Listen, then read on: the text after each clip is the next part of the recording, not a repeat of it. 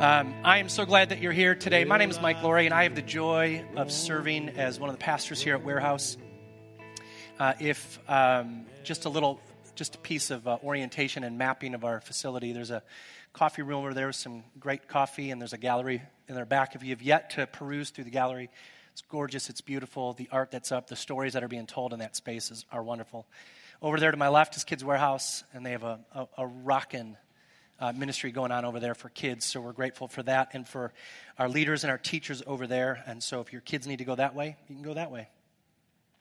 I wanted just to take a second and I want to share with you gratitude, uh, it, it, pride that I'm sensing and feeling right now towards our staff and towards our elders. Um, it, it's not something that I've done enough of, and, and I hope that this year that we have a chance to do more of. Um, but that is simply that I want to just stop and even as a, an employee here, as a staff member here, and I just want to stop and thank our staff and our elders for their work.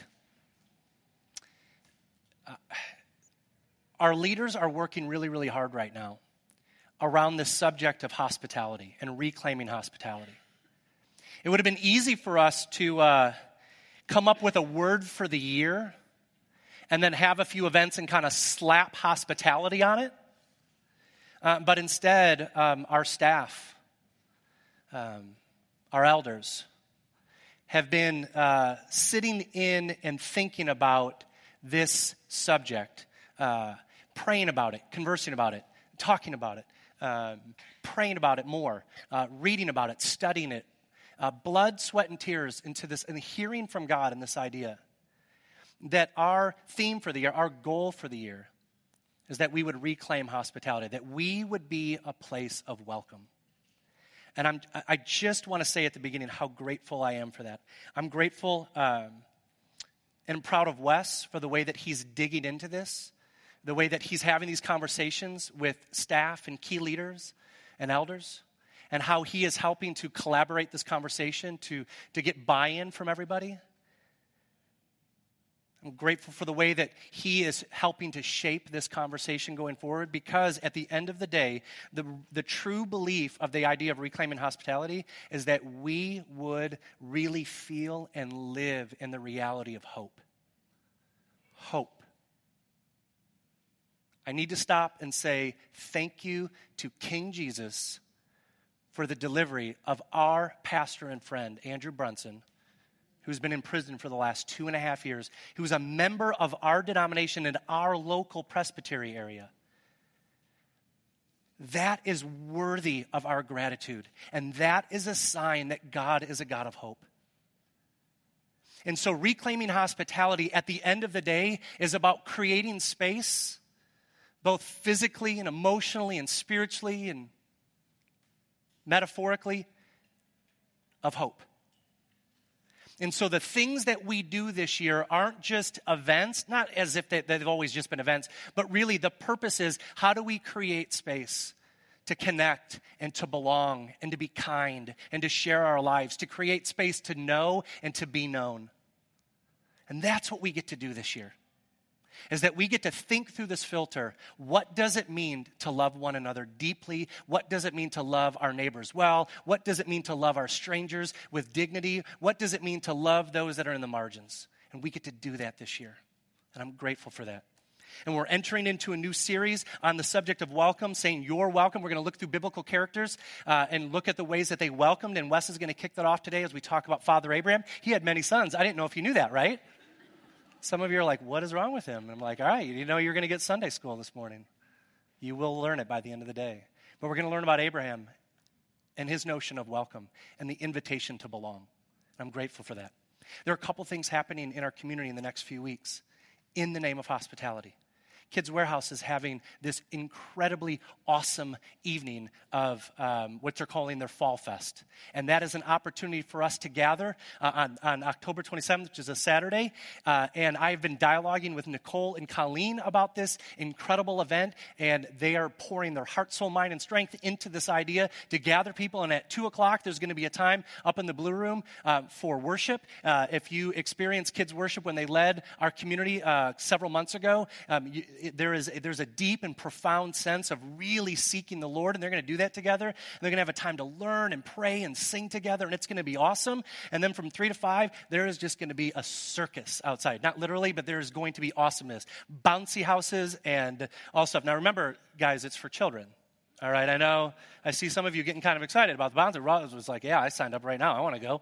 And that's cool. It's going to be fun. This is a chance for you to invite your neighbors in hospitably the women are going to gather in a couple weeks or in, in, in a few days uh, for on october 24th and wednesday in the blue room for a night of worship and rhythming uh, and discipline and prayer and song and connection with each other with the lord it is going to be good and hospitable if this is a, a chance and what i mean by hospitable a chance for us to love one another well and so, as we think about the things that are going to go on this year, I want us to think through this frame of hospitality. You are welcome.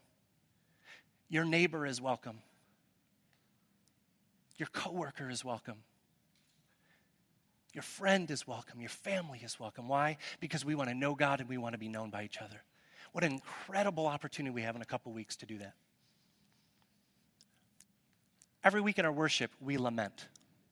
We stop and we pause and we recognize the ache and the pain and the questions of our existence. And it's not just the ache of, of uh, the world outside these doors, it's the ache inside these doors. Because there is a universal ache in our souls for wanting more and being more and longing for more. And so we pause every week to lament. And this morning, the band is going to lead us uh, in a song called Lonely Stranger by Eric Clapton. And my question for you is Is there courage in you this morning to find yourself in this lament? This is not done for sheer entertainment purposes. This is for us to break and ache. Would you find yourself in this story this morning? We ache and we long for more. We need more. And in the midst of our ache, the God of the universe shows up and offers us hope. So, would you find yourself in the story this morning? Pray with me. Lord, as we continue in our worship, may we sense you, feel you, experience you. May we know you and be known by you. May we have a chance this morning to connect with somebody. May this place be hospitable, and it is hospitable because Jesus, you're hospitable to us. Let us find ourselves in the midst of the ache, and let us find our hope, our only hope, in the whole world that only comes from you. Amen.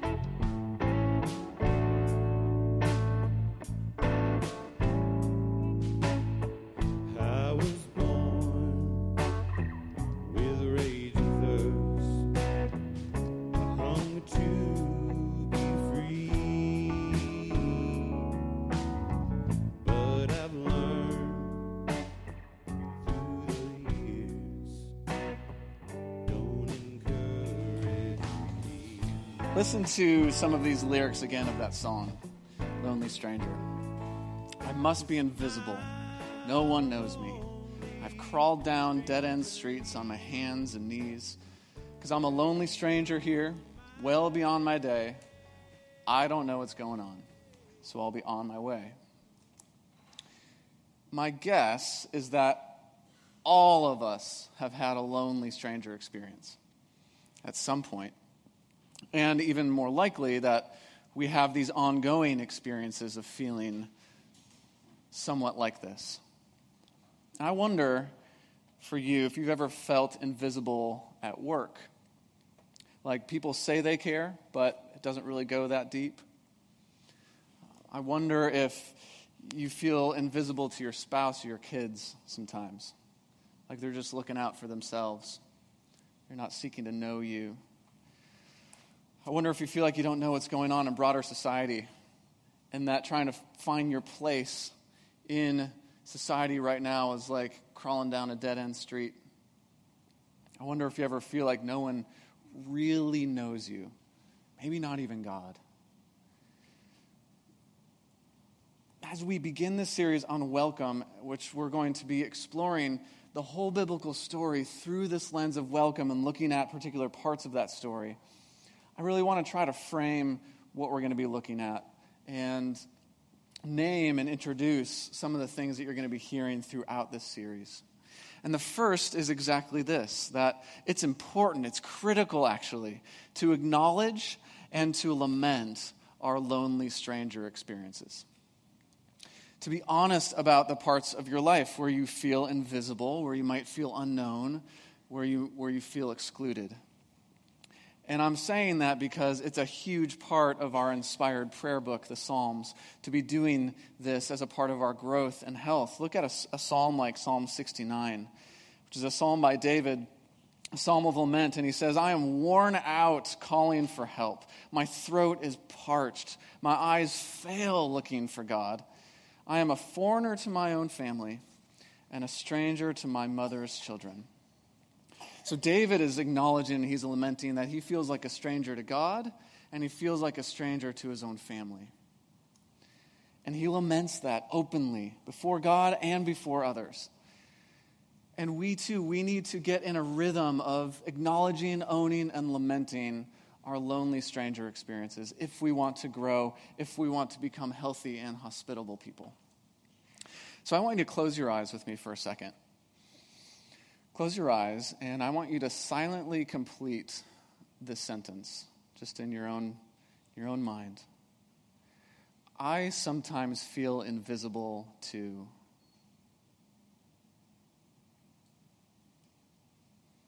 I sometimes feel like a stranger to.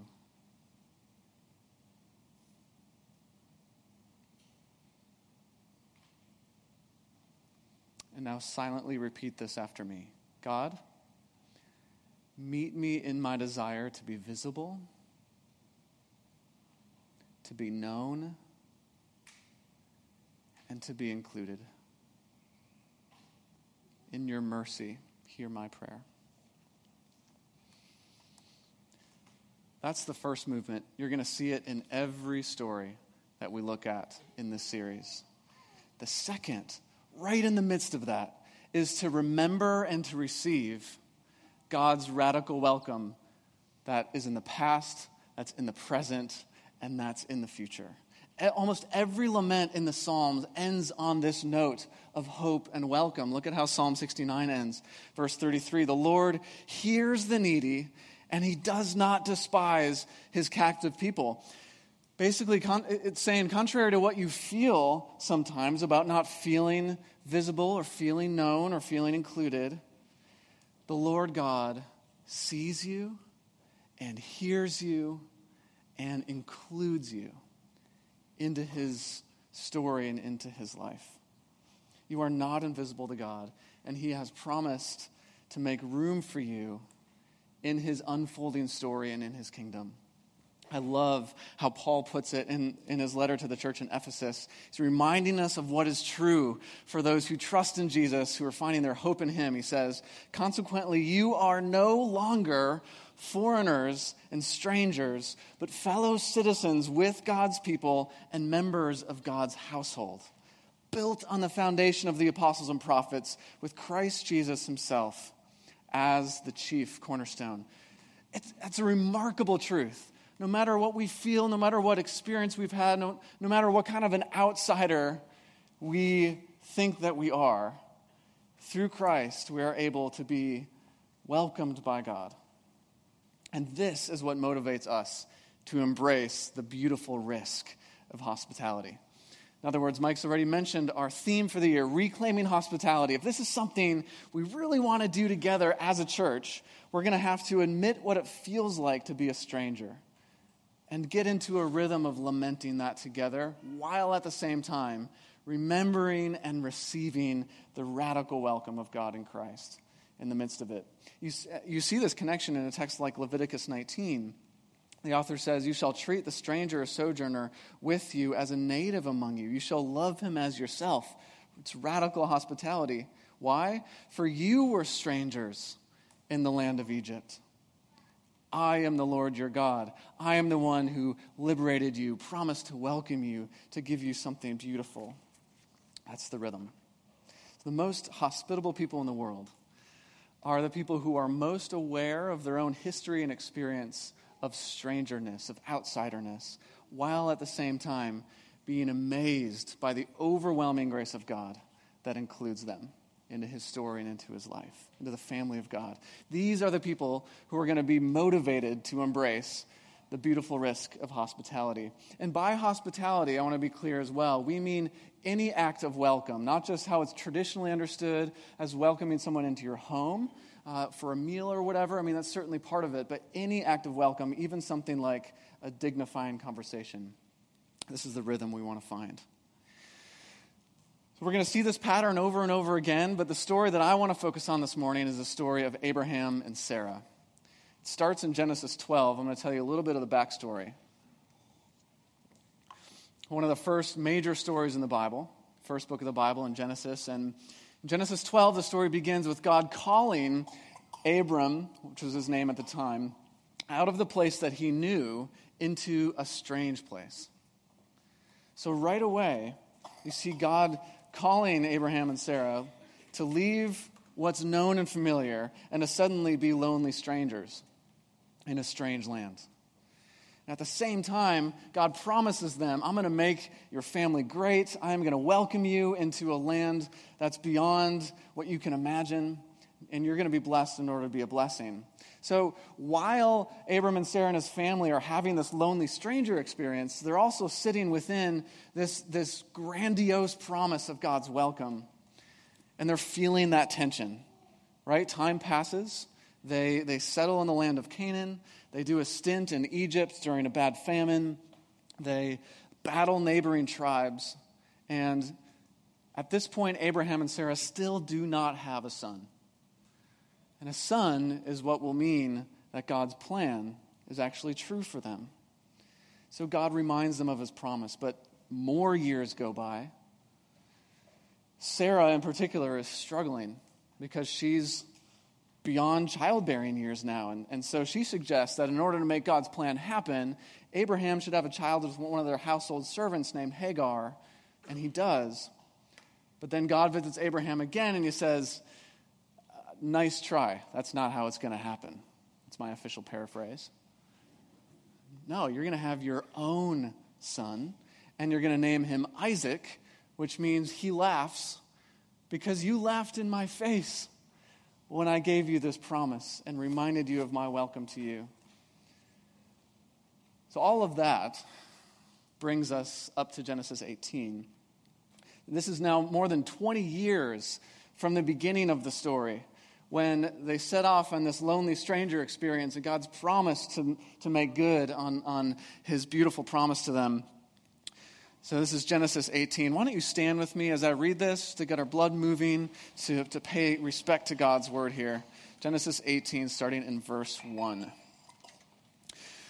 The Lord appeared to Abraham near the great trees of Mamre while he was sitting at the entrance to his tent in the heat of the day. A little side note here Abraham doesn't know that this is that the Lord is one of these strangers in the moment. Uh, this is just the narrator's prologue, so we know it's coming. So Abraham looked up, saw three men standing nearby, and when he saw them, he hurried from the entrance of his tent to meet them and bowed low to the ground. He said, If I have found favor in your eyes, my Lord, do not pass your servant by.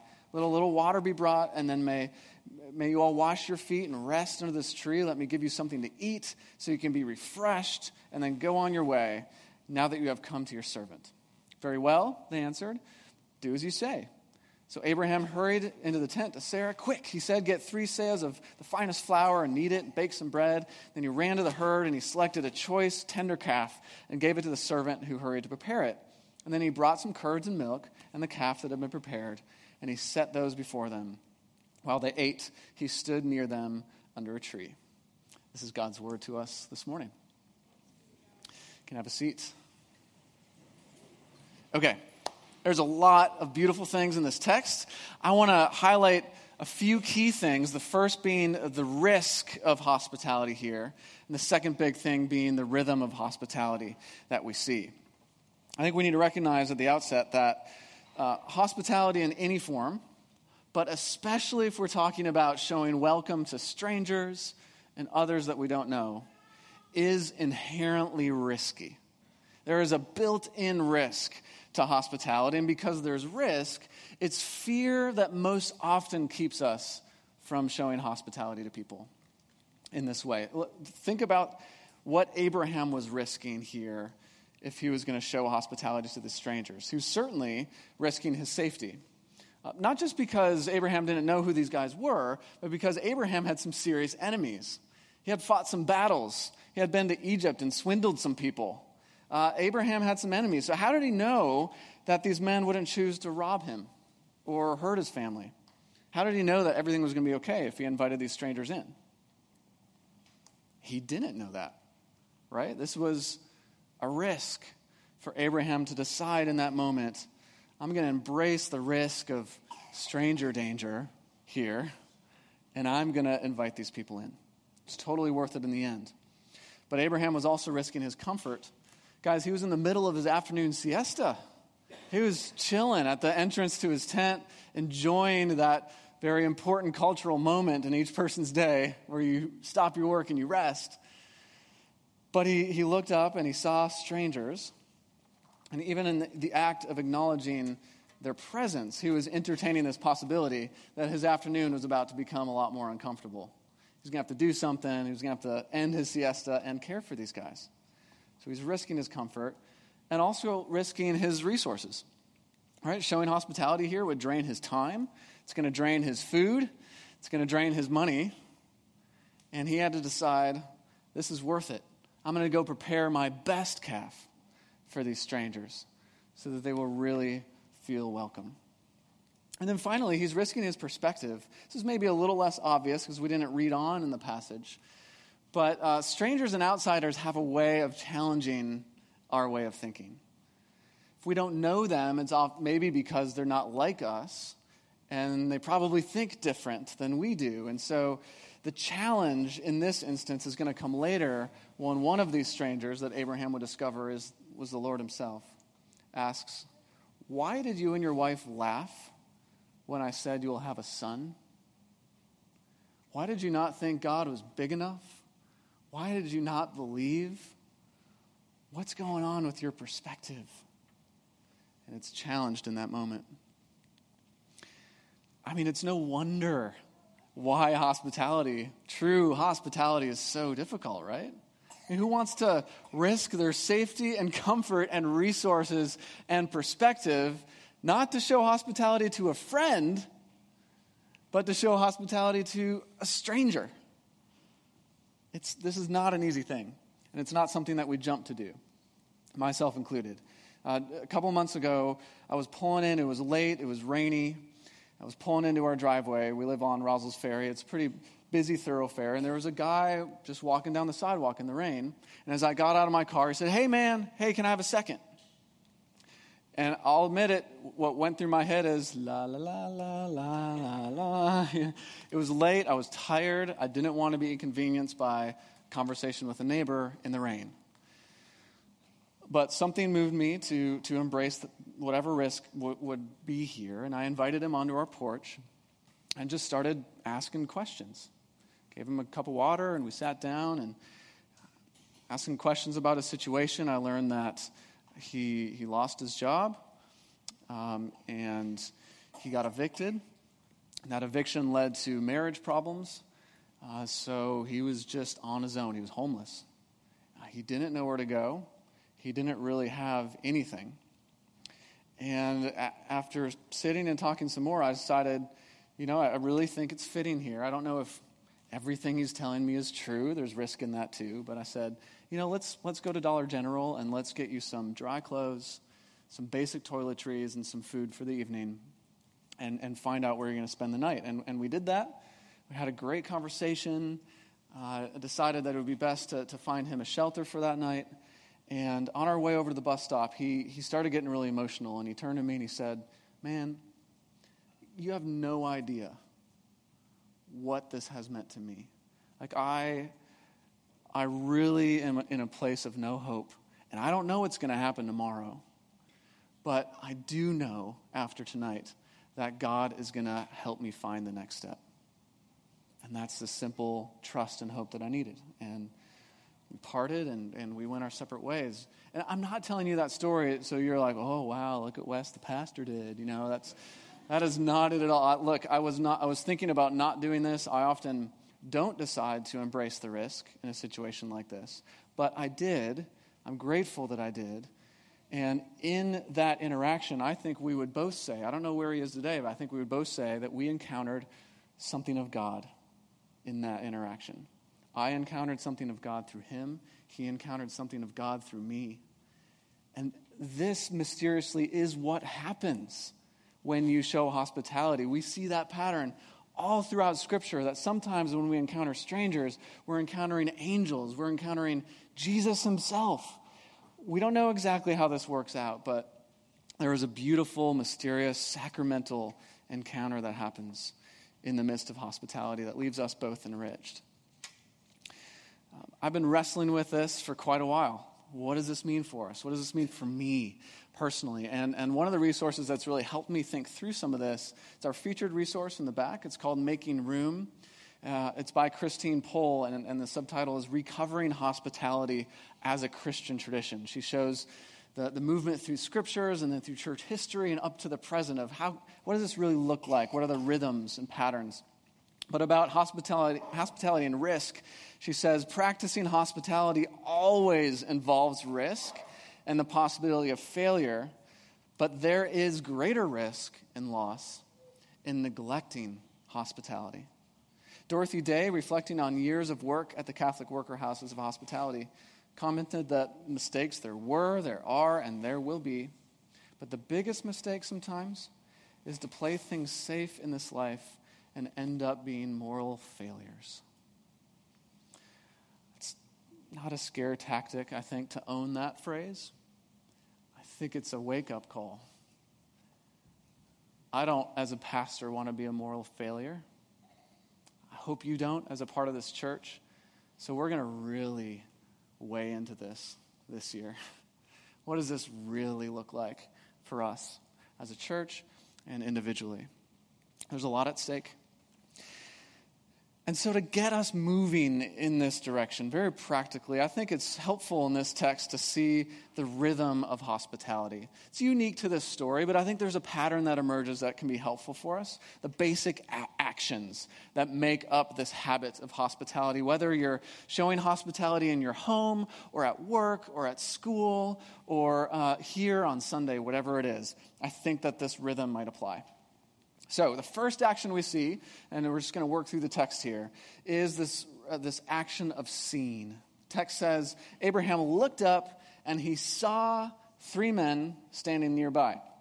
The gist of the word see in the Hebrew is not just a physical act of seeing, but it means really apprehend, really get who this is, and have a built in desire to respond to what you see.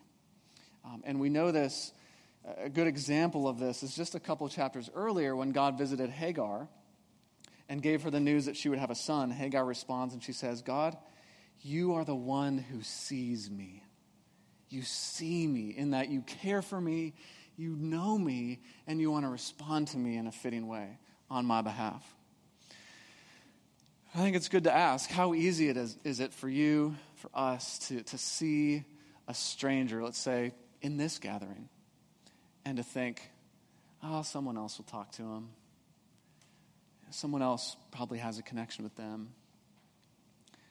Or, or, or to see someone and not really choose to see them because you fear embracing that risk of hospitality. It's, it's there all the time. And that's why the second action in this rhythm is to greet. When he saw them, he hurried from the entrance of his tent to meet them, and he bowed low to the ground.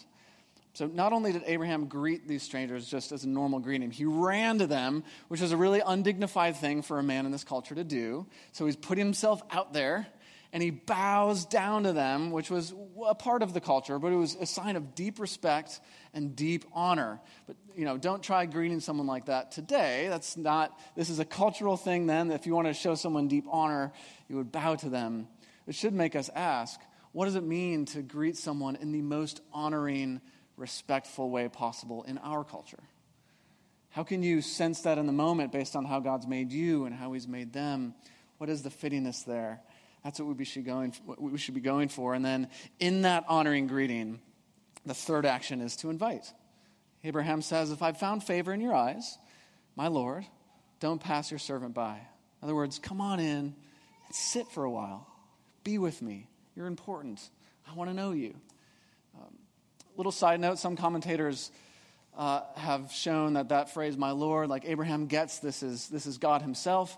I don't think that's the case yet. I don't think he still gets that this is an appearance of God. Uh, Lord was a title of respect in that culture. And the reason why that's important is he's not doing this because this is God before him. He's doing this because he's moved to show hospitality to strangers.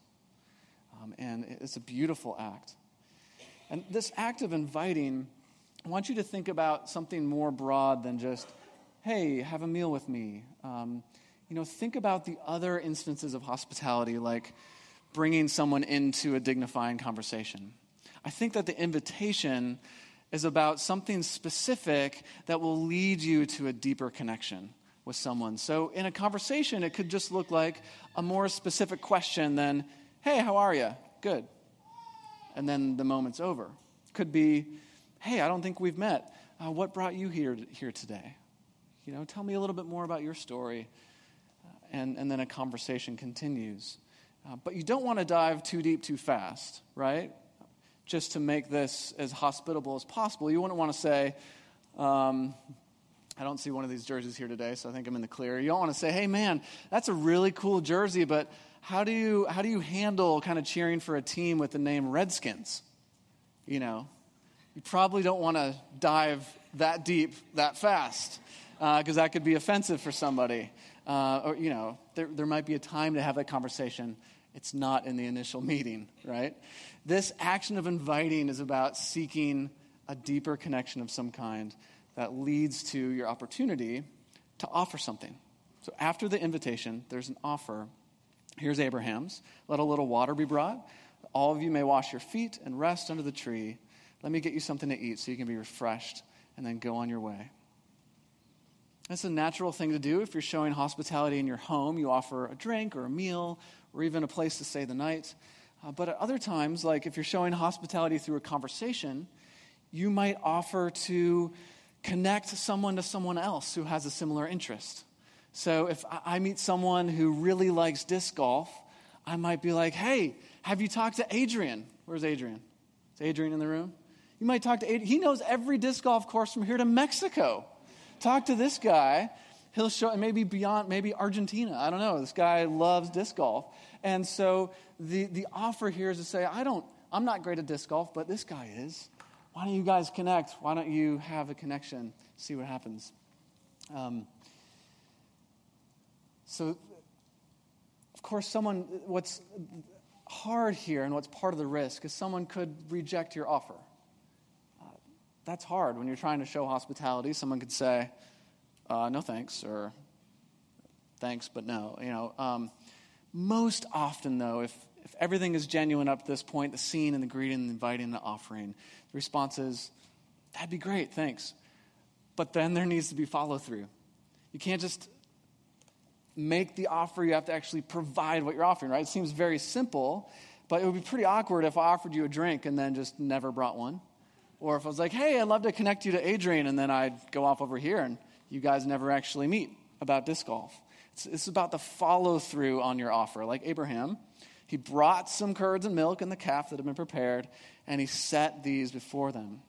So the scene and the greeting, the inviting and the offering have led to this moment of concrete provision for someone's needs. And then later on in the story, the last action in the rhythm is to send. Abraham is with them for a while. He provides, and when the men got up to leave, they looked down towards Sodom, and Abraham walked along with them to see them on their way. So simple, yet really profound. Uh, the, the handshake, or the hug, or the or, or, our equivalent of walking with someone for the extra mile so they really know that you're for them, that you, you are thinking about their ongoing welfare. Um, and then hopefully you'll meet again.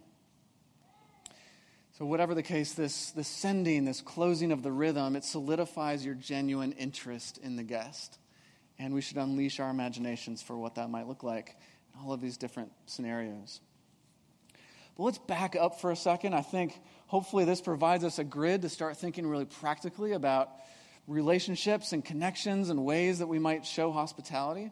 But I don't want us to forget today the why behind all of this. You know, what made Abraham ready to show this kind of hospitality to complete strangers? What does it take for us to be the kind of people who will be hospitable? And it's what we started with at the beginning. Just think about Abraham's story. He knew what it felt like to be a stranger. This was a long journey for him, and that there was something deep within him that enabled him to connect with the feeling of someone who's on the outside and we should do the same. We should learn to lament those uh, experiences, to claim them, to acknowledge them, and then to let that lead us to the truth of God's radical welcome. So after we acknowledge those experiences, even in the midst of that, we can say, and yet, look at how God has welcomed me. Look at his promises. And we too, just like Abraham, are recipients of that promise. We have received this through the person of Jesus by his Spirit. And, and this welcome that we have through Christ is more radical than we can ever imagine. So we remember that and we receive it. And it's these things that enables us, that motivates us, that moves us to be hospitable people and to embrace the beautiful risk of that, to live out the rhythms by which we can extend welcome to our neighbors, strangers, to anyone who walks through our door or into this church or at work or at school. So I want to end just by asking God to empower us in this process. Because it's really only by the Spirit's power that we can do these things, and it's only by His presence that we can acknowledge the dignity of a stranger. So let's ask God those things now. Lord, we've already shared with you this morning how we can feel invisible, we can feel unknown, and excluded. And I know that you get this because you have felt this yourself in your own body when you lived among us in the person of Jesus. You get what we feel. And yet it's so good for us to lament that before you, to own these experiences, and to ask for you to meet us in them by your Spirit. So we do that, and we, we admit we need to sense your presence in the midst of these experiences. And we also want to claim your promises within them. So remind us during these times, and all the time, the, the radical welcome that you have offered, that you are offering, that you will continue to offer to us because of the work of Jesus. And, and we celebrate this morning that we are not invisible to you. We are known to you, and you know our struggles, you know our stories, and we have a place in your family and your, your eternal kingdom. Help us never to forget and to receive over and over again this gift that you've offered. And as we do so, empower us to embrace this pattern that we see in your inspired word of, of, of risking hospitality in a way that will maybe put our safety on the line, maybe put our comfort on the line, and our resources and, and our perspectives. But God, you are leading us to embrace it because it's worth it. Because we're designed to be a conduit of your welcome and your love. So work in our hearts and our minds um, so that we really see and greet and invite and all these other actions involved in practically showing hospitality. And, and may we see how, in that process, you're going to enhance our life and you're going to enhance the life of our neighbor. Um, and may we be attentive in that moment that any stranger that we meet could be more than a stranger. That this can ultimately be an encounter with you, an encounter that leads us into deeper life and to deeper trust and deeper hope. Thank you for becoming a stranger so that we could be your friends, we could be included, we could be known. We pray all this in Jesus' name.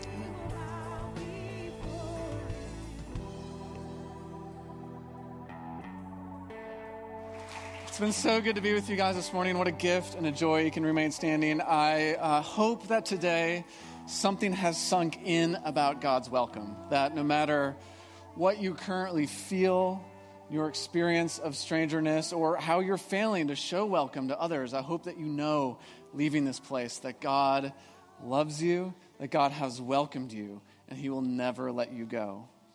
Mike talked about a few opportunities to show hospitality and orientation. There's a lot more going on. Go to our skinny on the website or a community calendar to find out more.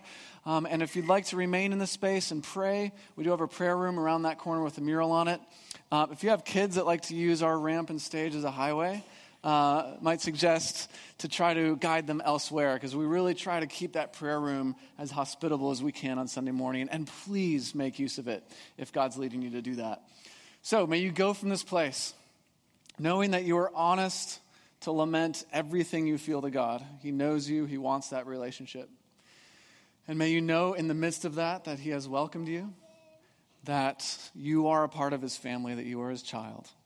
And may all of that motivate you to be a conduit of His welcome to others. Anyone that you encounter, may you welcome them in the name of Christ.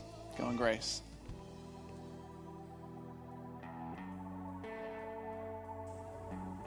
Thanks for listening to the Warehouse 242 podcast. If you have any questions or want to find out more about Warehouse, visit warehouse242.org or come join us on a Sunday morning at 10 a.m. at 2307 Wilkinson Boulevard in Charlotte. Thanks for listening.